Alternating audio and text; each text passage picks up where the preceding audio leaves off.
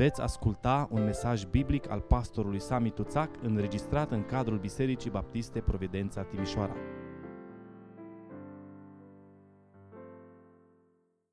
Vă invit să deschidem împreună Sfânta Scriptură în Epistola Apostolului Pavel către Efeseni, capitolul 3. Și vom citi de la versetul 14 și până la versetul 21. Efeseni, capitolul 3, versetul 14 la 21. Pasajul acesta este o rugăciune.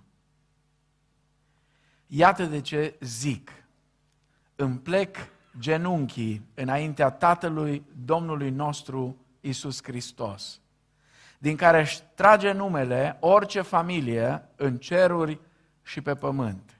Și îl rog, ca potrivit cu bogăția slavei sale, să vă facă să vă întăriți în putere prin Duhul Lui în omul din lăuntru, așa încât Hristos să locuiască în inimile voastre prin credință, pentru că având rădăcina și temelia pusă în dragoste, să puteți pricepe împreună cu toți sfinții care este lărgimea, lungimea, adâncimea și înălțimea și să cunoașteți dragostea lui Hristos care întrece orice cunoștință, ca să ajungeți plini de toată plinătatea lui Dumnezeu.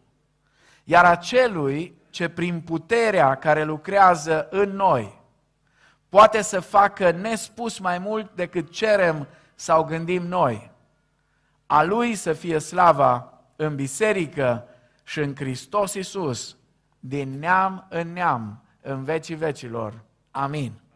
Vă rog să luați loc.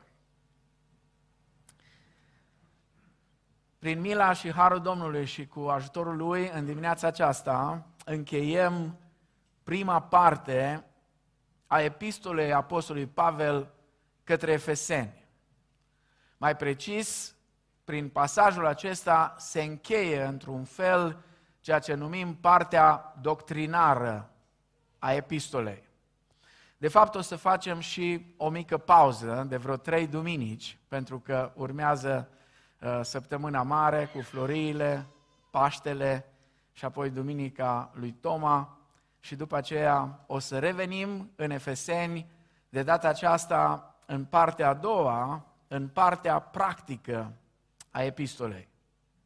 Așa cum uh, spuneam uh, înainte de a citi textul, paragraful acesta este o rugăciune. Rugăciunea ce este de fapt? Mm, vorbim foarte mult despre rugăciune și dacă ar fi să o definim, cum am definit-o? Ce este rugăciunea până la urmă? Rugăciunea Sigur, sunt foarte multe definiții care le-am putea da. Cineva a spus rugăciunea este un om flămând care cere pâine. Da? Sau unul care s-a pierdut și caută călăuzire, să găsească drumul pe care l-a pierdut. Rugăciunea este dorința sinceră a sufletului. Rugăciunea este ceea ce vine din interiorul nostru. Practic este exprimarea dorințelor sufletului pusă în cuvinte. Asta este rugăciunea până la urmă. Ce face Apostolul Pavel aici, la finalul uh, acestei părți doctrinare, după ce îi învață toate elementele de bază ale învățăturii despre comunitatea creștină și despre unitatea uh, care trebuie să existe în familia lui Dumnezeu, Pavel își varsă sufletul pentru familia lui Dumnezeu în această rugăciune de-a dreptul magnifică. Atunci când asculți rugăciunile unui credincios, înțelegi parte importantă din preocupările lui. Pentru că noi toți ne rugăm pentru lucrurile care ne preocupă. De ce ne rugăm zilnic pentru cei din familia noastră? De ce ne rugăm pentru unele lucruri care eh, pur și simplu am vrea să le vedem rezolvate.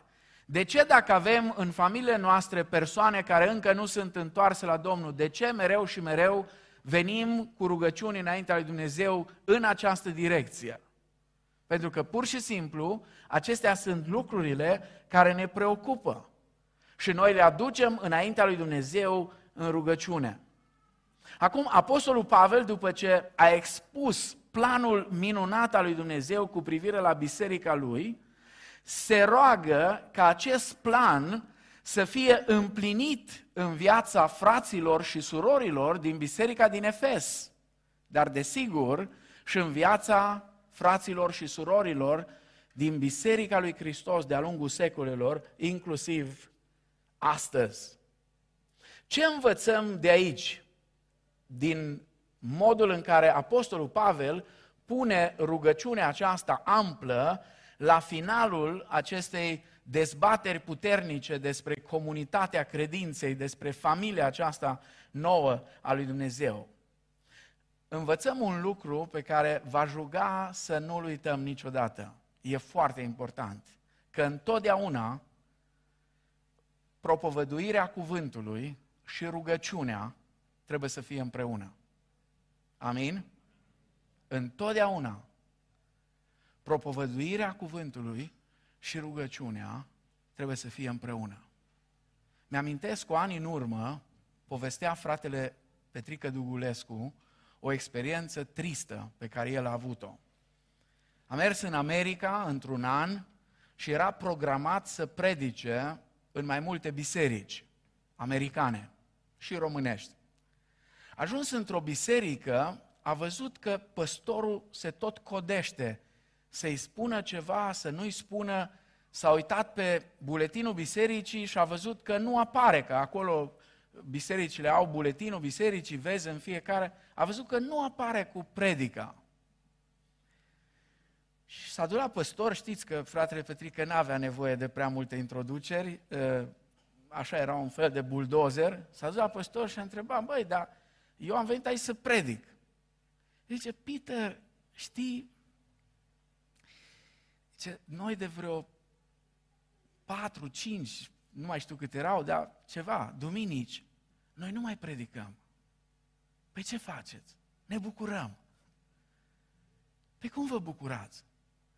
Peter, zice, am fost la Toronto, era atunci în vervă, știți că toate mișcările astea, așa, de show-uri, vin și pleacă. Biserica lui Hristos rămâne, țineți minte.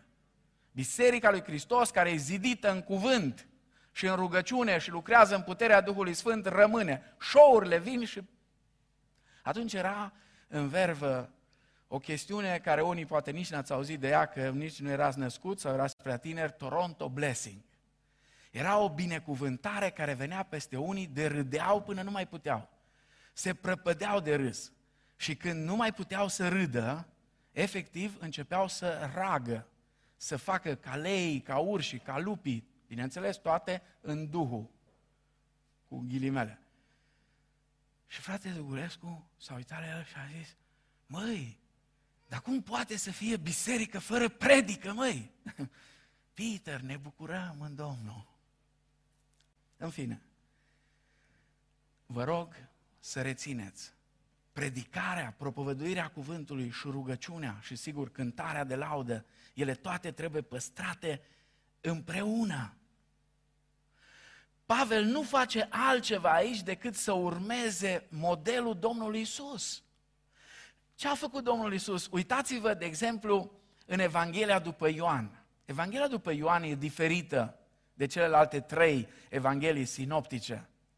Evanghelia după Ioan, numai de la, capitolul, de la capitolul 13 până la 21, nu vorbește decât despre ultima săptămână din viața Domnului Isus și apoi câteva arătări de după înviere. Concentrarea maximă este pe, pe această săptămână mare, cum o numim noi, pe aceste evenimente, dar mai ales pe învățătură. Dacă ceilalți prezintă o cronologie, că s-a dus, a făcut, a mers în Ghețimane, a mers acolo, a mers dincolo, Ioan se oprește asupra camerei de sus, unde ei s-au întâlnit ca să sărbătorească împreună Paștele și începe cu episodul acela al spălarea picioarelor, a spălării picioarelor, dar el nu pune atât de mult accentul pe faptul în sine, ci pe teologia din spate, pe mesajul care Hristos îl transmite, pe motivație.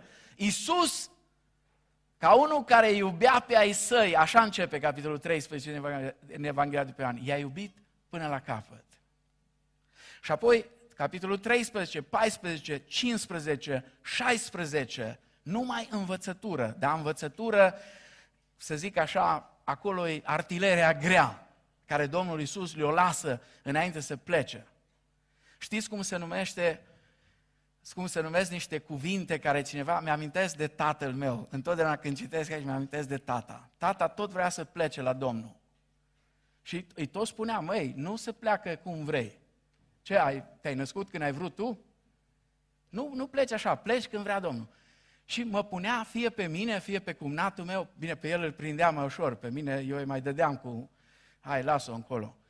Scoate o foaie și scrie, îmi zicea. Scrie și îmi spunea, asta, așa, asta, așa.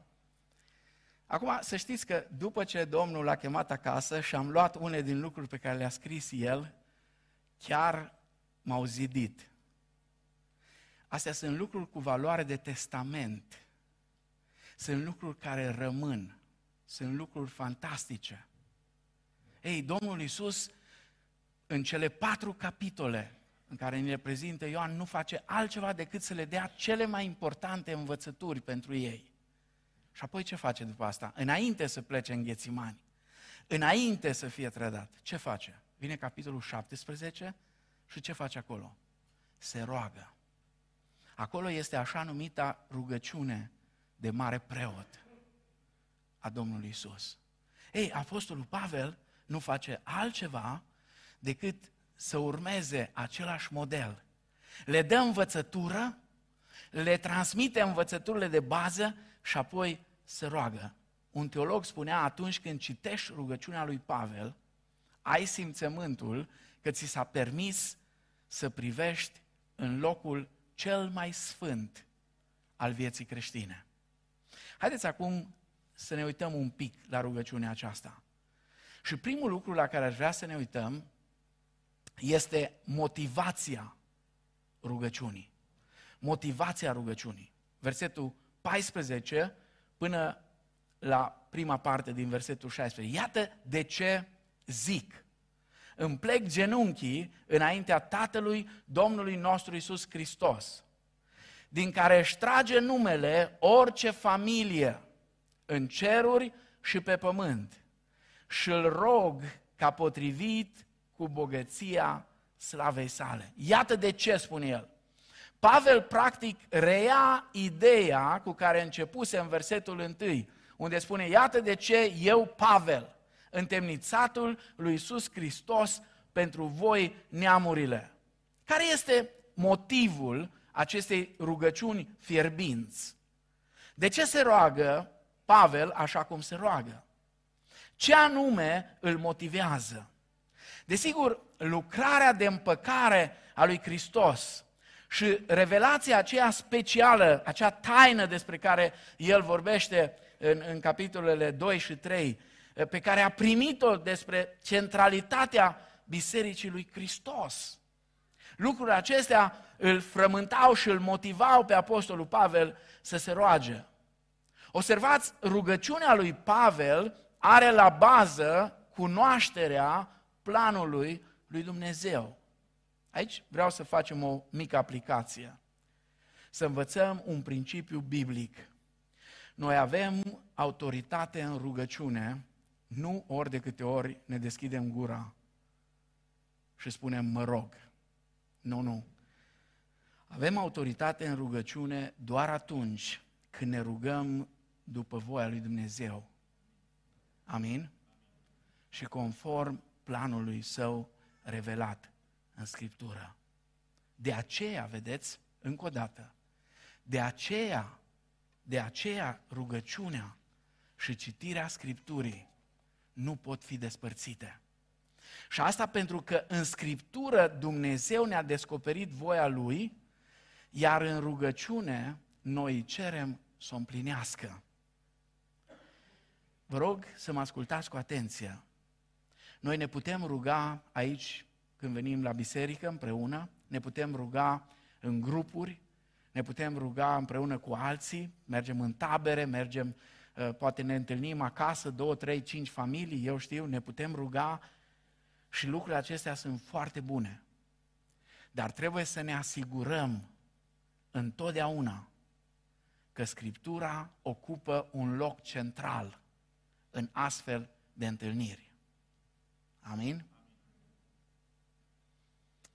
De mai bine de 30 de ani, 30 de ani, am organizat și încă continui, bine, nu la același nivel, pentru că nu mai am nici vârsta, nici uh, energia uh, și mai sunt și alții. Am organizat tabere pentru tineri mai ales, pentru adolescenți, pentru familii. Cei care ați lucrat cu mine sau ați fost vreodată în taberele care eu le-am organizat, întotdeauna în centru acestor tabere a fost cuvântul lui Dumnezeu. Întotdeauna, învățătura cuvântului. Și apoi celelalte, rugăciune, cântare, joacă, pentru că de-aia faci tabere pentru mai multe, părtășie, drumeții, Întotdeauna. Întotdeauna. Nu găsesc o motivație serioasă pentru astfel de întâlniri, oricare ar fi ele, dacă cuvântul lui Dumnezeu nu este acolo, la locul lui. Pentru că nu simțămintele noastre, nu se, ați văzut, de exemplu, uh, îți deschizi pagina de Facebook și te întreabă aia, ce simți tu astăzi, ce îți trece pe cap? Și unii bag acolo ce simt ei, ce le trece prin cap și te miri. Și tot așa. Nu, nu, nu, aici nu ține cu astea. Nu simțămintele noastre, nu impresiile cuiva, nu altceva, ci Scriptura. Pentru că atunci creștem spiritual. Și atunci nu există nicio posibilitate să deviem într-un spiritualism ieftin sau într-un emoționalism necontrolat. Sigur, Trebuie să fim foarte atenți, să nu fim mai îndrăgostiți de Scriptură decât de Hristos. Să nu cădem într-un fel de, de bibliolatrie. Da? Să ne trezim că suntem mari cunoscători de Scriptură, dar nu-L cunoaștem pe Hristosul Scripturii, că atunci iară e rău. Ci ele trebuie ținute toate împreună. Îmi plec genunchii înaintea Tatălui Domnului nostru Isus Hristos. Dumnezeu, care este Tatăl Domnului nostru Isus Hristos, este și Tatăl nostru și noi suntem în Hristos, spune în Efeseni, capitolul 1, versetele 2 și 3, har și pace de la Dumnezeu, Tatăl nostru și de la Domnul Isus Hristos, binecuvântat să fie Dumnezeu, Tatăl Domnului nostru Isus Hristos, care ne-a binecuvântat cu tot felul de binecuvântări duhovnicești în locurile cerești, în Hristos. De la El ne vin toate binecuvântările. În Hristos avem intrare liberă la Tatăl prin rugăciune și în mod egal pentru toți, pentru că toți suntem parte din familia lui Dumnezeu. Căci prin El și unii și alții, spune Efesen 2, versetele 18 și 19, avem intrare la Tatăl într-un duh Așadar, voi nu mai sunteți nici străini, nici oaspeți ai casei, ci sunteți cetățeni, împreună cetățeni cu sfinții, oameni din casa lui Dumnezeu. Și spune el, potrivit cu bogăția slavei sale. Potrivit cu bogăția, și îl rog, ca potrivit cu bogăția slavei sale. Apostolul Pavel este sigur că Dumnezeu are la dispoziție resurse inepuizabile pentru noi. Și mai este sigur de ceva, că El este în stare și de asemenea că El dorește să ni le dea.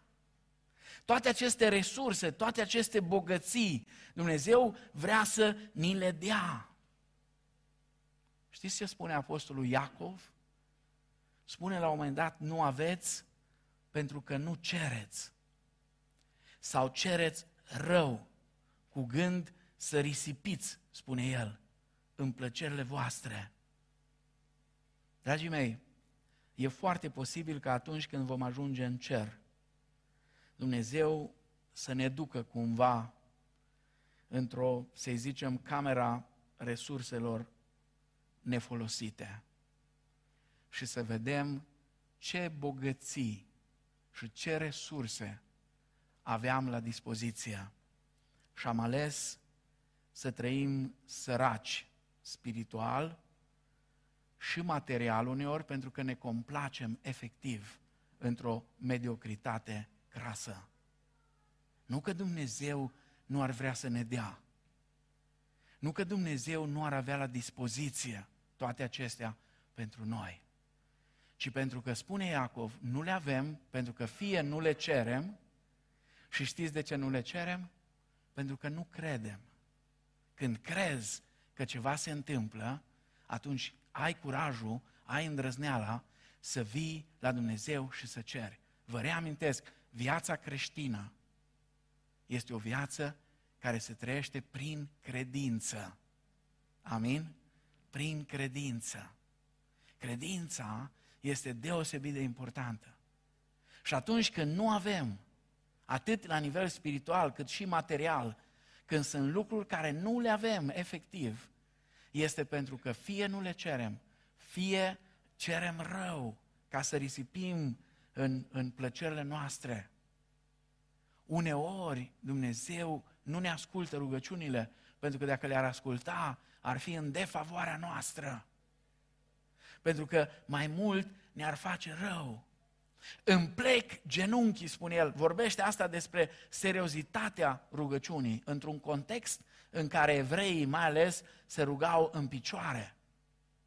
Pavel spune, îmi plec genunchii. Și Domnul Iisus în Ghețimani a, a căzut cu fața la pământ, spune la Matei 26 cu 39. Vreau să fie clar aici, Scriptura nu indică neapărat poziția pe care trebuie să o luăm când ne rugăm. Însă trebuie să fim atenți că nu ne putem prezenta în rugăciune înaintea Domnului chiar în orice poziție. Da? Încercați să vă închipuiți, știu că poate părea așa banal și de 2 lei comparația asta, dar încercați să vă închipuiți că vă duceți numai la domnul primar, de la Timișoara, de la Ghiroda, de unde vreți voi, ca să nu zic la domnul președinte că e mai greu. Poate e la schi, poate cine știe, și nu dați de el și e mai greu. Dar încercați să vă închipuiți că vă duceți cu o cerere, da?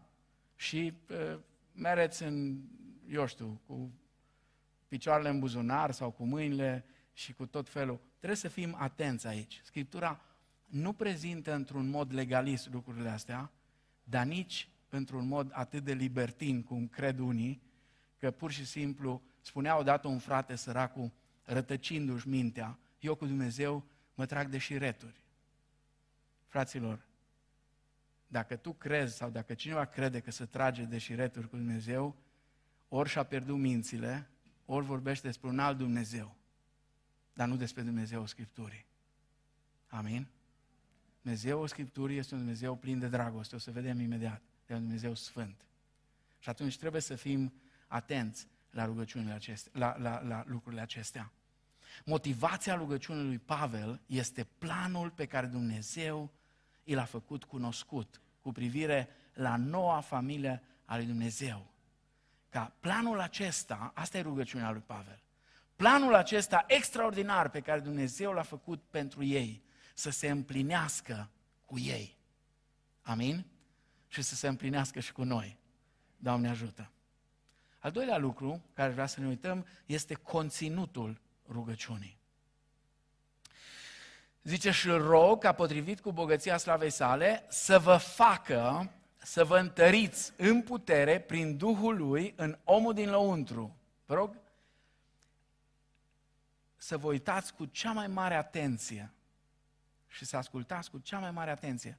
E atâta bogăție, eu de multe ori stau și mă minunez. Cum a putut Apostolul Pavel, clar, nu mai inspirat de Duhul Sfânt, să spună niște lucruri, sunt fantastice. Din păcate, nici limba română, nici limba engleză, nici o altă limbă nu sunt capabile să, să traducă și să prezinte în totalitate mesajul pe care Apostolul Pavel îl transmite în greacă. Greaca o limbă extraordinară. De aia Dumnezeu în suveranitatea Lui a ales ca Noul Testament să ne fie transmis în limba aceasta.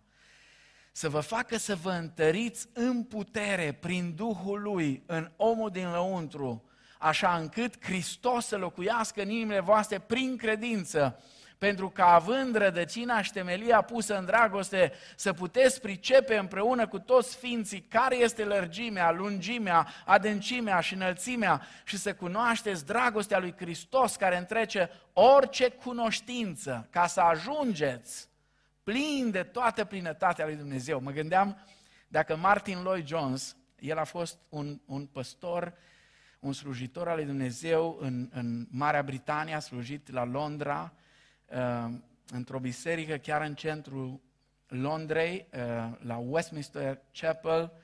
Uh, Martin Lloyd Jones obișnuia să predice din fiecare cuvânt, așa la rând. I-a luat să predice epistola către romani 8 ani de zile. 8 ani de zile în fiecare miercuri seara, mi se pare, sau joi, predica în fi- și biserica era arhiplină. 8 ani de zile. Acum încercați să vă închipuiți că astăzi un predicator s-ar apuca să predice 8 ani de zile din Romani. Sau eu știu din ce s-ar întâmpla astăzi cu generația asta în viteză. Dar atât a predicat el, a luat bucată cu bucată, pentru că e fantastic ceea ce este aici. Ca să înțelegem mai bine conținutul acestei rugăciuni, aș vrea să, să vă rog să avem în minte patru cuvinte fantastice pe care Apostolul Pavel le folosește aici, pe care le rostește în rugăciunea aceasta. Vă rog să le rețineți. Putere, dragoste, cunoaștere și plinătate. Putere, dragoste, cunoaștere și plinătate. Haideți să vedem.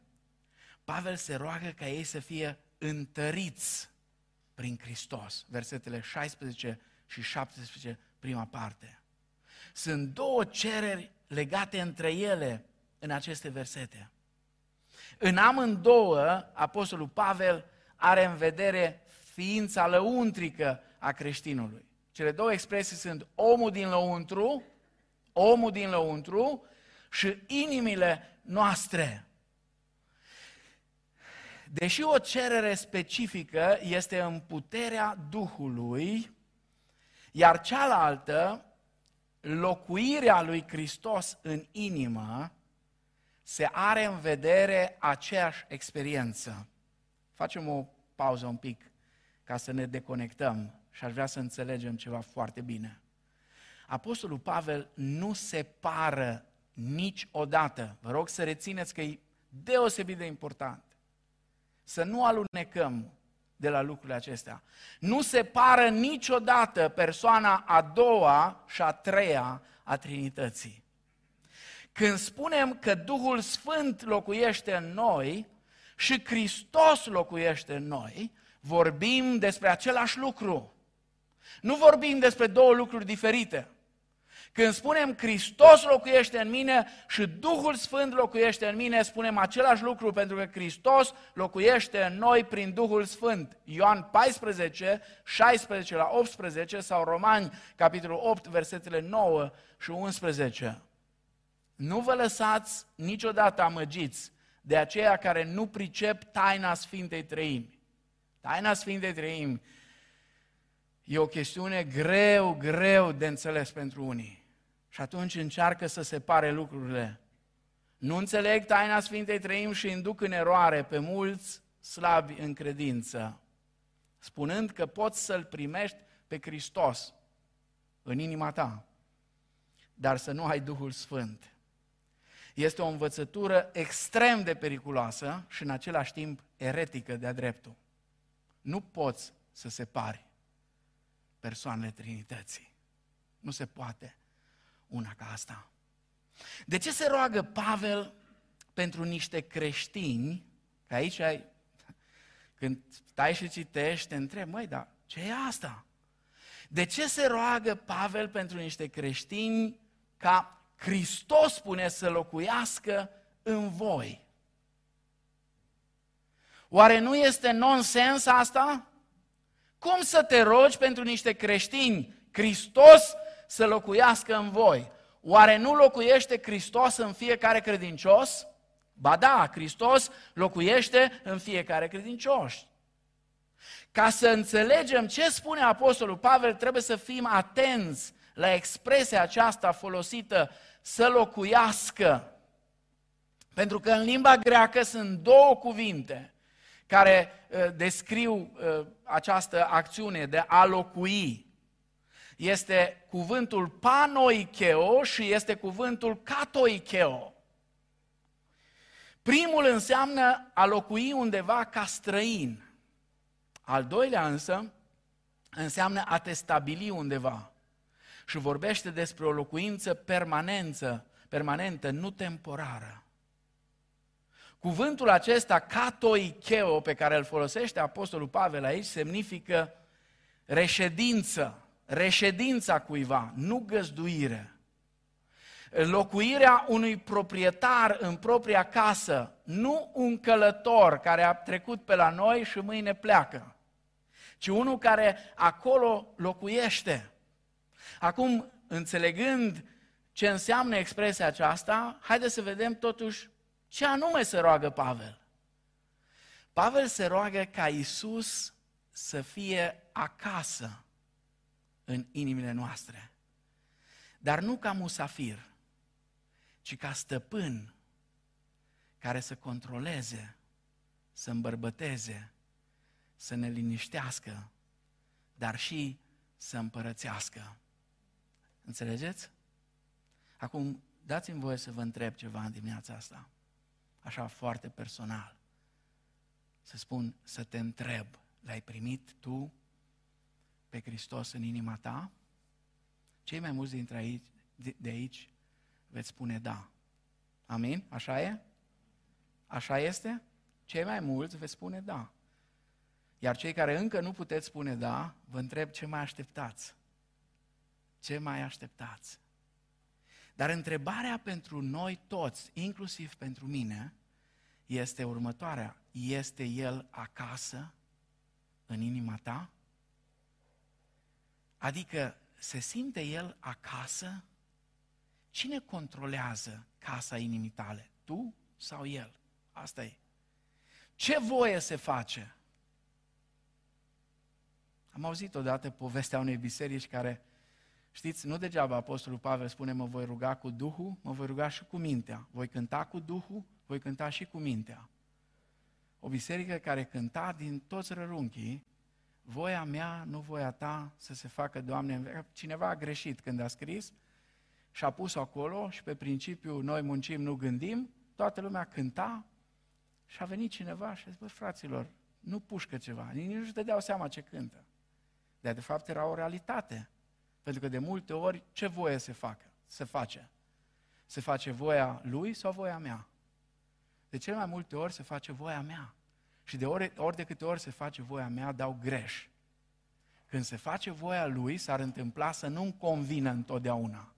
Pentru că nu întotdeauna îmi convine când se face voia lui. Sunt lucruri care uneori nu le pricep, care nu înțeleg de ce e așa, și v-am mai spus, de ce e așa o știe el, da?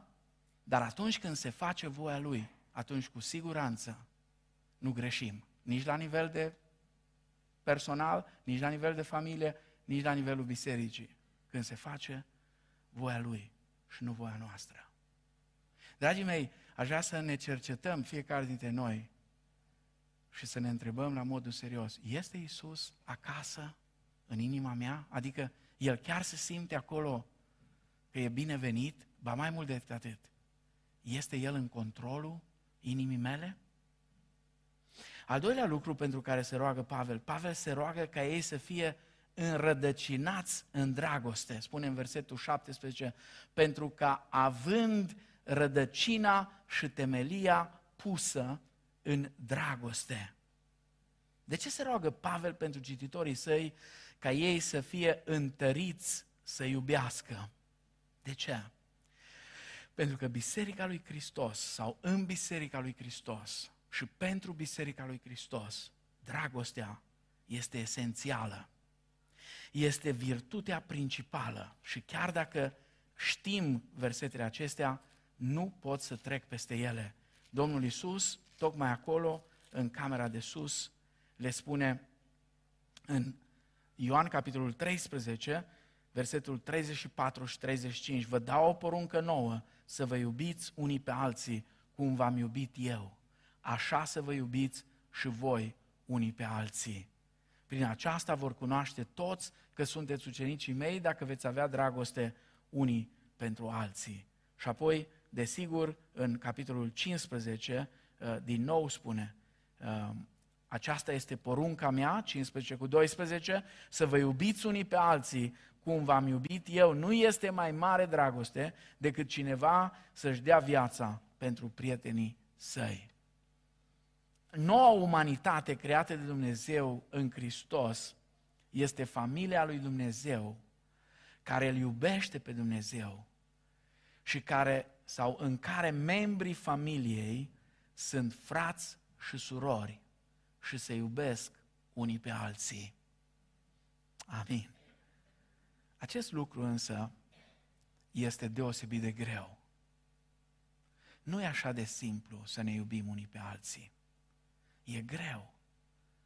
Poate dacă ar fi să nu locuiască Hristos în noi, pentru noi ar fi aproape imposibil. Sigur, uneori în ipocrizia noastră sau poate nu neapărat ipocrizie, poate doar superficialitate, ne facem declarații de dragoste unii altora, dar în realitate lucrurile stau diferit. John Stott spune ceva legat de asta foarte dur. Nu m-am așteptat de la el, pentru că el era un predicator așa destul de finuț, dar o spune foarte dur. Spune, atunci când creștinii își fac declarații superficiale de dragoste unii altora, este ca și când un soț îi face declarații de dragoste soției lui din patul amantei. Asta este comparația, expresia pe care John Stott o folosește, arătând cât de serioasă este problema aceasta și că nu ne putem juca cu ea. Este cartea noastră de vizită. Nimic altceva nu ne reprezintă mai bine în lumea aceasta decât dragostea care ne-o purtăm unii altora. Da, e vorba de dragostea agape, nu de altfel de dragoste.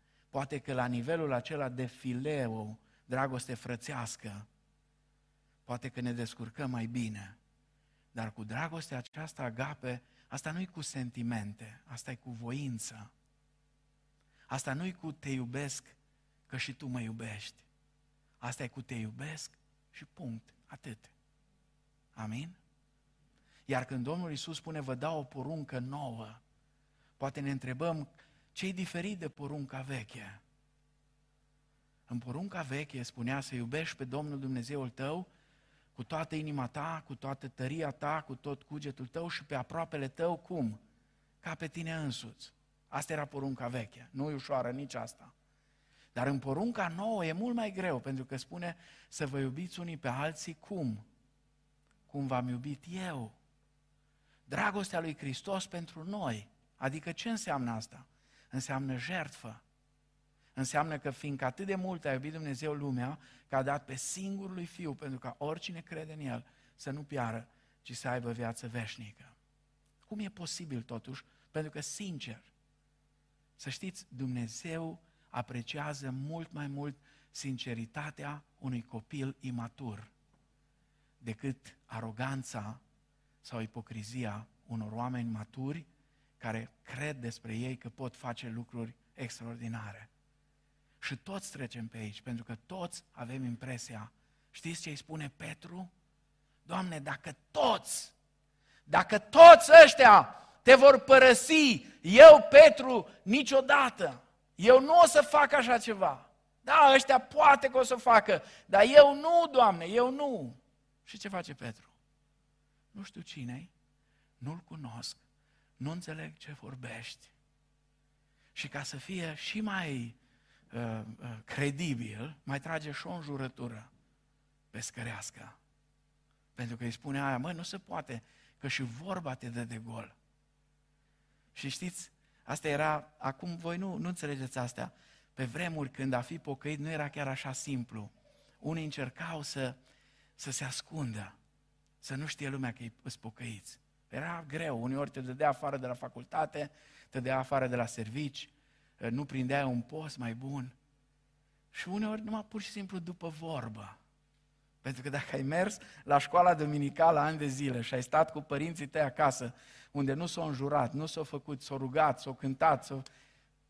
vorba te dădea de gol. Și atunci unii încercau tot felul de tertipuri, exact cum a făcut Petru. Cum să facem totuși? Cum e posibil? Pavel spune aici că e posibil, dar nu cu puterile noastre, ci cu o altă putere. Noi avem nevoie de tăria puterii Duhului și a locuirii lui Hristos în noi, care să ne facă să ne iubim unii pe alții, în ciuda diferențelor dintre noi. Amin? Dragii mei, până nu reușim să acceptăm că suntem diferiți, suntem diferiți unii de ceilalți, în atât de multe aspecte. Suntem diferiți nu numai fizic, nu avem toți aceeași față, fiecare e unic, dar psihologic suntem diferiți. La modul cum ne raportăm social unii la alții. Unii suntem foarte introvertiți, ne greu să comunicăm, alții ă, ă, prea extrovertiți sau eu știu, ă, așa. Unii sunt mai tăcuți, alții vorbesc în continuu. Suntem diferiți. Dar tocmai asta e frumusețea. Vă amintiți ce, ce spunea Pavel în, în paragraful celălalt? Cum stau îngerii lui Dumnezeu. Stau și să uite ca să învețe de la noi înțelepciunea lui Dumnezeu. Adică cum a putut Dumnezeu în Hristos să ne adune la oaltă atât de mulți oameni diferiți. Oh, și asta nu-i nimic. Am avut ocazia de-a lungul anilor să fiu în adunări uh, de sărbătoare a Domnului, unde mă uitam în stânga mea, uh, era culori mai închisă decât mine, oricum eu sunt mai închis la față, dar ăștia erau mai închiși, alții mai închiși, unul mai așa, unul mai așa, ne uitam, toți erau frați și surori în Hristos. Era ceva fantastic. Și asta numai Duhul lui Dumnezeu, numai Hristos locuind în noi. Pavel spune că noi trebuie să fim ca un pom bine înrădăcinat și ca o casă bine zidită. Iar dragostea trebuie să fie solul în care este înrădăcinată viața noastră și temelia pe care este zidită viața noastră. Al treilea lucru pentru care se roagă Pavel. Pavel se roagă ca ei să cunoască toate dimensiunile dragostei lui Dumnezeu zice, și să puteți pricepe împreună cu toți sfinții care este lărgimea, lungimea, adâncimea și înălțimea și să cunoașteți dragostea lui Hristos care întrece orice cunoștință. După ce Pavel se roagă ca noi să avem tărie să iubim, continuă rugându-se ca noi să avem puterea să pricepem dragostea lui Hristos. De ce este așa de important? Pentru că nu putem separa dragostea lui Hristos de dragostea noastră. Pentru că numai iubind vom putea înțelege, măcar în parte, semnificația iubirii Lui. Era o cântare veche, mă gândesc că unii ați auzit-o.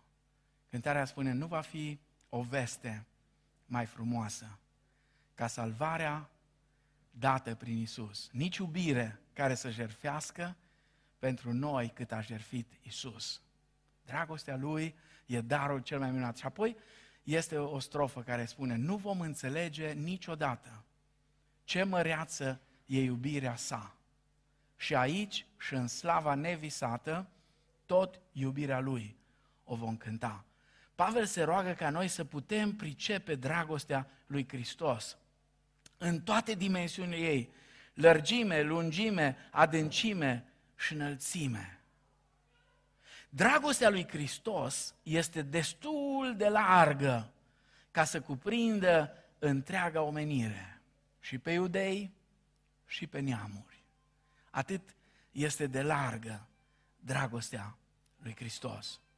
Dragostea lui Hristos este destul de lungă ca să dureze până în eternitate. Vine din eternitatea trecută și merge până în eternitatea viitoare. Dragostea lui Hristos este destul de adâncă ca să ajungă până la cel mai de jos păcătos. Mi-amintesc și acum, era 1985. 1985. Eram în armată. Am venit la Timișoara și în zonă, istoria e lungă și e fantastică, dar n-am timp să vă povestesc, să-l văd pe Billy Graham. Dumnezeu a lucrat într-un, într-un mod fantastic. Atunci nu circulau știrile ca acum, numai ce fusesem acasă, că de am aflat că vine Billy Graham. Și eram în fața Bisericii Speranța din Arad. Și Billy Graham predica despre Manase. Manase, fiul lui Ezechia. Spunea despre el cel mai păcătos, cel mai pervertit om despre care vorbește Biblia. Și în final, sigur, dacă o să citiți istoria, Manase s-a pocăit. Manase s-a pocăit și a îndreptat privirea lui spre Dumnezeu, Dumnezeu l-a smerit și el s-a pocăit. Și parcă l-aud pe Billy Graham și acum, tu nu ești mai păcătos decât Manase. Tu nu ești mai păcătos decât Manase.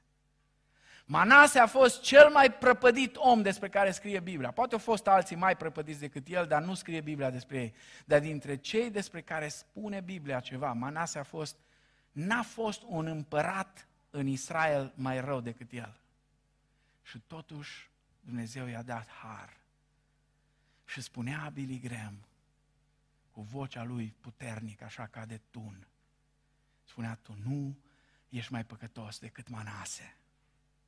Iar Cori Ten Boom, acea evreică care a salvat pe mulți, spunea, când ajungi în groapa cea mai adâncă a vieții tale, întotdeauna să te uiți mai jos, pentru că mai jos decât ai ajuns tu, vei vedea mâinile străpunse a lui Iisus Hristos, care sunt acolo ca să te scoată din groapă. Dragostea lui Hristos este destul de înaltă ca apoi să-l ridice pe păcătos până la ceruri. O observație foarte importantă. Noi numai împreună cu toți sfinții aceste dimensiuni, această dragoste a lui Dumnezeu prezentată de Pavel în aceste patru dimensiuni nu poate fi înțeleasă de fiecare separat. Noi numai împreună cu toți sfinții vom avea putere să înțelegem aceste dimensiuni a iubirii lui Hristos. În izolare, înțelegerea noastră va fi limitată. De aceea vă îndemn din toată inima, rugați-vă cu credință, ca toată perioada aceasta în care stăm izolați, într-un fel, sigur, nu mai stăm cum am stat, dar încă sunt uh, distanțe între noi, să înceteze cât mai repede. Și pandemia aceasta uh, să treacă și să, să, să scăpăm de ea odată. Pentru că e foarte important să fim împreună. E deosebit de important. Și totuși, dragostea lui Hristos este mult prea largă, mult prea lungă, mult prea adâncă și mult prea înaltă ca să o putem cunoaște în totalitate în această viață, chiar și cu sfinții la oaltă. Așa că autorul versurilor acelei cântări a știut ce spune. Când a spus, nu vom înțelege niciodată. S-a referit la faptul că aici nu vom înțelege niciodată, pentru că Pavel spune că aici cunoașterea noastră este limitată. Aici cunoaștem în parte. Eternitatea ne va oferi posibilitatea să explorăm bogățiile interminabile ale harului, dragostei lui Dumnezeu în Hristos pentru noi. Și al patrulea lucru pentru care se roagă Pavel, se roagă ca ei să fie umpluți complet de plinătatea lui Dumnezeu. Zice ca să fiți, să ajungeți plini de toată plinătatea lui Dumnezeu. Cererea aceasta este o cerere uimitoare. Plin de toată plinătatea lui Dumnezeu. Plinătatea sau perfecțiunea lui Dumnezeu este standardul până la care uh, noi trebuie să ne rugăm ca să ajungem, ca să mergem, să fim umpluți de Duhul lui Dumnezeu în așa fel încât să ajungem la această perfecțiune, la standardul acesta. Este exact ceea ce spunea Domnul Isus în predica de pe munte, voi fiți dar desăvârșiți, după cum Tatăl vostru cel ceresc este desăvârșit. Matei, capitolul 5, versetul 48. Este oare posibil așa ceva? Ca niște ființe atât de slabe și de imperfecte cum suntem noi, să ajungem la statura aceasta? Întreb, face Pavel aici doar un joc de cuvinte frumos? Sau Domnul Isus în predica de pe munte, sau n-am mai citat, dar și Petru face aceeași referire în 1 Petru, capitolul 1, versetele 15 și 16. Fac ei, toți trei, un fel de jocuri de cuvinte? Nu. Cu siguranță este posibil. Sigur, rugăciunea lui Pavel privește spre starea noastră finală de perfecțiune în ceruri. Dar deși această cerere vizează perfecțiunea cerească, noi suntem chemați zilnic să creștem spre acea plinătate finală, pe măsură ce suntem transformați de Duhul Sfânt în asemănarea lui Hristos. Și în 2 Corinteni, capitolul 3, cu versetul 18, Pavel ne explică cum se întâmplă cu această transformare a noastră. Este ceva fantastic. El vorbește acolo în 2 Corinteni 3 cu 18 despre grade de glorie prin care Dumnezeu ne trece.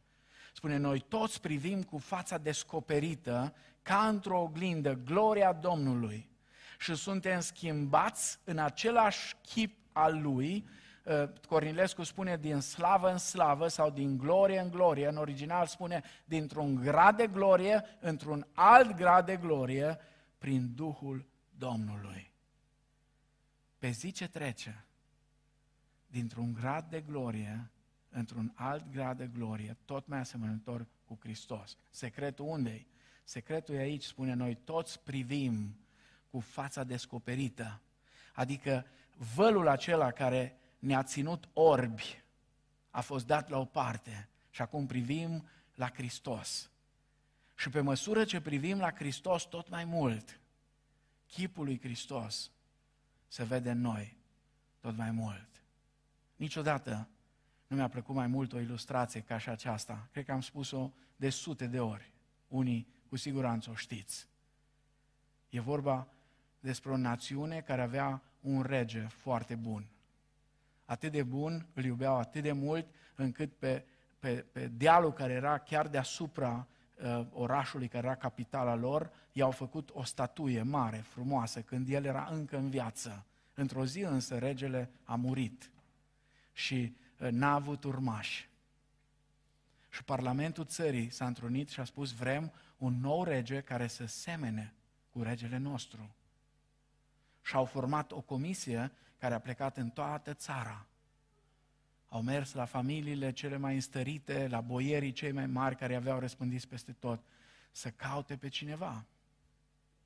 Și n-au găsit. Și într-o seară, era aproape de asfințitul soarelui, s-au întors înapoi. Și urma ca a doua zi să se întâlnească cu Parlamentul și să spună că n-au reușit să găsească. Dar în seara aceea, când au ajuns acolo la baza statuii, a observat cum dintr-o colibă sărăcăcioasă de la marginea capitalei a ieșit un băiat tânăr, puternic, care se mâna leit cu regele. Și au rămas profund impresionați toți. S-au dus la el și au spus, tinere, cum este posibil așa ceva? Și el a spus, în cuvinte foarte simple, când eu m-am născut, statuia regelui nostru era aici, sus pe munte. Și eu crescând în fiecare dimineață și în fiecare seară, petreceam la gura colibei ore în șir, privind la chipul regelui. Eram așa de îndrăgostit de el, încât în fiecare zi petreceam ore în șir să-l privesc. Și așa, trecând anii, chipul lui s-a imprimat pe chipul meu. Dragii mei, un creștin, cu cât înaintează în vârsta umblării lui cu Hristos, cu atât trebuie să fie mai asemănător cu Hristos. Dacă un creștin, pe cum îmbătrânește, e mai rău, mai ranchiunos, mai, eu știu, neiertător, mai fără dragoste, fără înțelegere pentru ceilalți, fără acceptare, ceva nu e în regulă. Pentru că Hristos, când s-a definit pe sine, a spus, eu sunt blând și smerit cu inima. Eu sunt blând și smerit cu inima. Și știți ce e ciudat pentru noi? Foarte ciudat.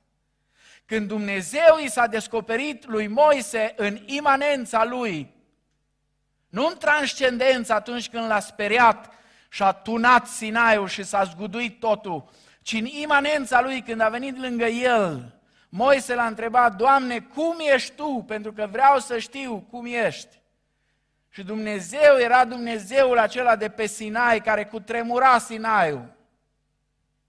I-a spus Moise, în adâncul ființei mele, eu sunt bun, sunt blând și mi-arăt bunătatea până la al miilea neam, peste toți cei ce cred în mine.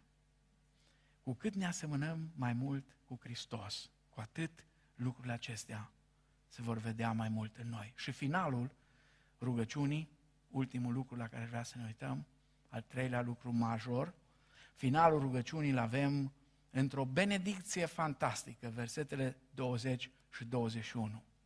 Ascultați cum spune, iar acelui ce prin puterea care lucrează în noi poate să facă nespus mai mult decât cerem sau gândim noi. A Lui să fie gloria în biserică și în Hristos Isus, din generație în generație, în vecii vecilor. Amin. Privind la cerere lui Pavel cu privire la cei credincioși, nu putem să nu remarcăm îndrăzneala lui. Pe ce anume își bazează Pavel această îndrăzneală? Pe Dumnezeul care lucrează cu putere în noi. Pe Dumnezeul care poate răspunde la rugăciuni. Pavel ne încurajează să privim la cel care poate face nespus mai mult decât tot ceea ce cerem sau gândim noi, pentru că El este Dumnezeul abundenței. Despre ce putere vorbește Pavel? Aceeași putere care l-a înviat pe Hristos dintre cei morți și l-a înălțat la ceruri, lucrează astăzi în noi ca și creștini și în biserica lui Hristos. Este aceeași putere care ne-a dus pe noi la viață împreună cu Hristos și ne-a întronat împreună cu El. Rugăciunea lui Pavel este o rugăciune legată de viziunea lui cu privire la Biserica lui Hristos. La această nouă umanitate care a venit în ființă prin jertfa lui Hristos. Această umanitate care trebuie să fie caracterizată de dragostea lui Hristos. Pavel este conștient că numai puterea lui Dumnezeu poate genera dragostea lui Dumnezeu în familia lui Dumnezeu. Fără puterea lui Dumnezeu în noi, fără plinătatea Duhului Sfânt, fără plinătatea locuirii lui Hristos în noi, nu vom putea să ne exprimăm dragostea unii pentru alții în familia lui Dumnezeu, așa cum Dumnezeu se așteaptă de la noi. Dumnezeu este singurul care poate face ca acest vis să vină, să devină realitate. De aceea Pavel încheie spunând, a lui să fie gloria în biserică și în Hristos Iisus, în istorie și în eternitate. Amin. Dragii mei, uitându-ne la rugăciunea lui Pavel și apoi la rugăciunile noastre, ar trebui să ne întrebăm ce am putea face să ieșim din rutină și să rostim rugăciuni în conformitate cu voia lui Dumnezeu și cu planul lui Dumnezeu. Ce s-ar întâmpla dacă rugăciunile noastre, toate, atât cele personale, tăcute când suntem doar noi, când suntem aici, când ne rugăm oriunde, ce s-ar întâmpla dacă rugăciunile creștinilor ar fi pline de putere și de conținut și nu doar niște vorbe. Dumnezeu a lucrat într-un mod fantastic. Dumnezeu încă poate face lucruri fantastice și nu are alții decât prin noi. Amin? Dumnezeu să ne ajute aceasta. Amin.